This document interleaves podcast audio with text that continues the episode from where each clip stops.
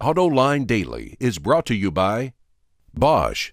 The number of clean diesel models in North America will double by 2014. Bosch Clean Diesel. Good, clean, fun. Bridgestone. Your journey, our passion.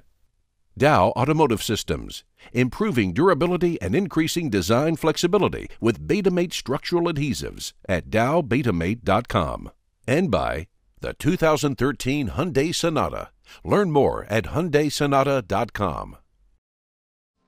Everybody's working for the weekend, and it's nearly upon us. It's Friday, September 28th, 2012. Welcome to another installment of AutoLine Daily. I'm Murray Feldman, Fox 2 News in Detroit, sitting in for John.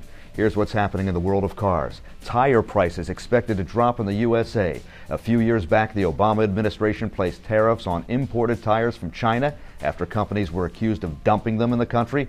But the penalty expired earlier in the week, and now Bloomberg reports Chinese tire makers are expected to boost exports to the United States. Tire prices have gone up as much as 15% because of the tariffs. Stop start technology is another mile marker on the road to higher efficiency. It's a relatively simple way to boost economy. You kill the engine when the vehicle is stopped. Right now, it's only available in about 5% of vehicles in the U.S., but the folks at Bosch are predicting big growth. They estimate it will be on 50% of new vehicles within four years. 50%. Additionally, they're working on an advanced version of the system that shuts the engine off sooner while the vehicle is coasting to save even more fuel. That could double the efficiency gains of stop start, pushing it from around 8% to 15%. The Paris Motor Show is in full swing, and John is in the thick of it with a look at one of the newest products revealed. Here he is. I'm with Scott Keogh, the president of Audi North America, and we're going to talk about the new Q3 here. But, Scott, tell me about this car. You know, I think the first thing is to look at what's happening in the luxury segment in America. Uh, it's a thing we call the A segment, and uh, we think the A segment has a lot of opportunity.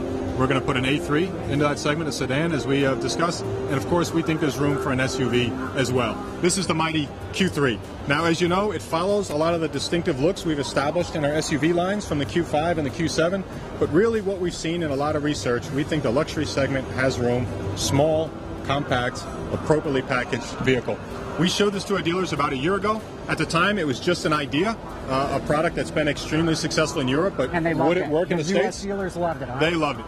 And uh, we now officially are confirming we will bring this car. We're still looking at which engines and which variations and drivetrains, but the Q3 will come, and we're looking at the middle of calendar year 2014 to bring this car to the U.S. Okay, so you can't tell us anything powertrain and the like because you haven't decided it yet, but Exactly Quattro's right. got to be part of it. Quattro, right? If it's a Q and it's an SUV, absolutely have Quattro. I think you can guarantee it'll be ultra with lightweight materials. I think you can guarantee, of course, absolutely it'll be an efficient vehicle. It's a good opportunity. People are looking for downsized engines, are looking for fuel efficiency, and this car does exactly that. And you can't talk pricing, but can give us a ballpark?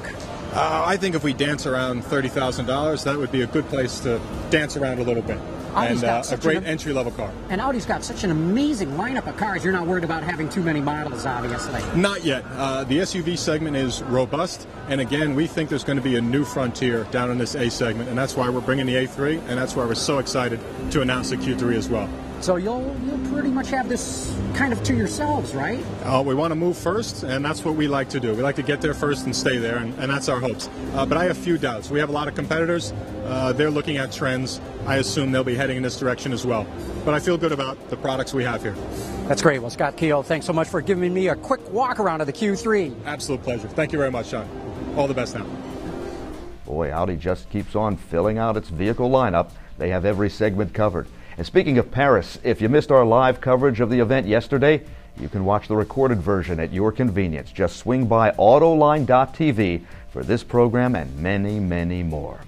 Daimler and Renault Nissan announcing that they'll expand their partnership. The two companies will develop a family of four cylinder direct injected turbocharged gasoline engines, which will be jointly manufactured and debut in 2016. Nissan will also license automatic transmission technology from Daimler, which will be built by Nissan's subsidiary Jatco. Chrysler is adapting its Uconnect technology for police cars. Law enforcement vehicles are cluttered with computers and keyboards and additional displays, so to free up the space, Chrysler and Continental Engineering Services enlarged Uconnect's 8.4 inch screen to 12.1 inches, and they gave it the capability to display data and graphics and video that's specific to police use. The system will be put into use in three Dodge Charger pursuit vehicles. One of them will be used for testing by Chrysler. The other two will be used by the Los Angeles Police Department for real world tests. Up next, Cadillac is the focus of Autoline this week. Find out what's going on at GM's luxury division right after the break. Clean diesel models in North America will double by 2014. Why? Higher take rates, lower cost of ownership, longer range and better fuel mileage, lower CO2 emissions. Clean diesel, good, economical, functional. Bosch, invented for life. The old wreath and crest brand is the topic of Autoline this week. John McElroy sits down with Don Butler, Cadillac's Vice President of Marketing, to talk about anything and everything luxury. His panel of experts includes ace analyst Aaron Bragman of IHS Automotive and Tim Higgins from Bloomberg News. In the following bite, Don talks about the brand's lineup and hints at possible future models. But you've been duking it out here against the likes of Mercedes, BMW, and Audi, even Lexus, that have far much more of a lineup than you do. How far can Cadillac go to match them?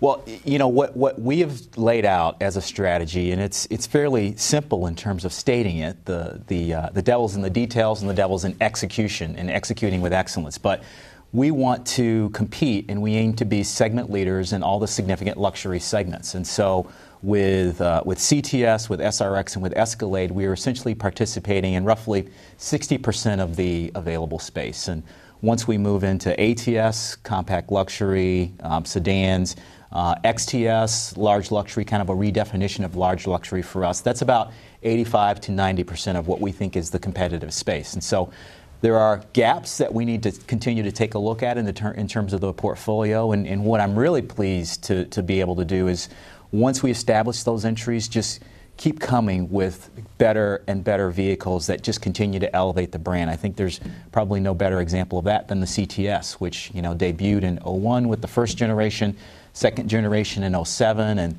third generation probably coming soon. But uh, you know, taking a great product and making it even better. That's that's what great brands do, particularly great luxury brands. The key though is to have that foundation in terms of the segments that we compete in and having segment leaders that establish our presence there.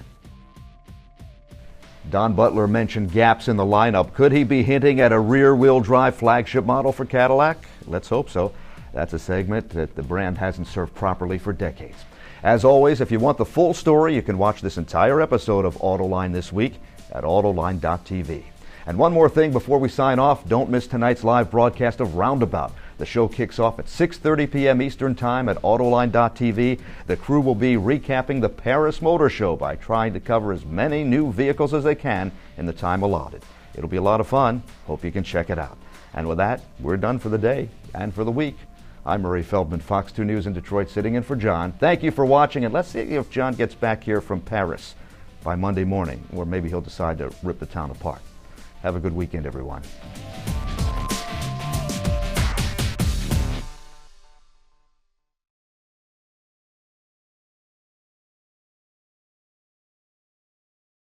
Wards is the industry leader for news, data, and analysis. That's why companies across the globe subscribe to our premium service, maybe even your own. Log in for subscriber access now. Check your company's intranet for details and rely on wardsauto.com to keep you informed.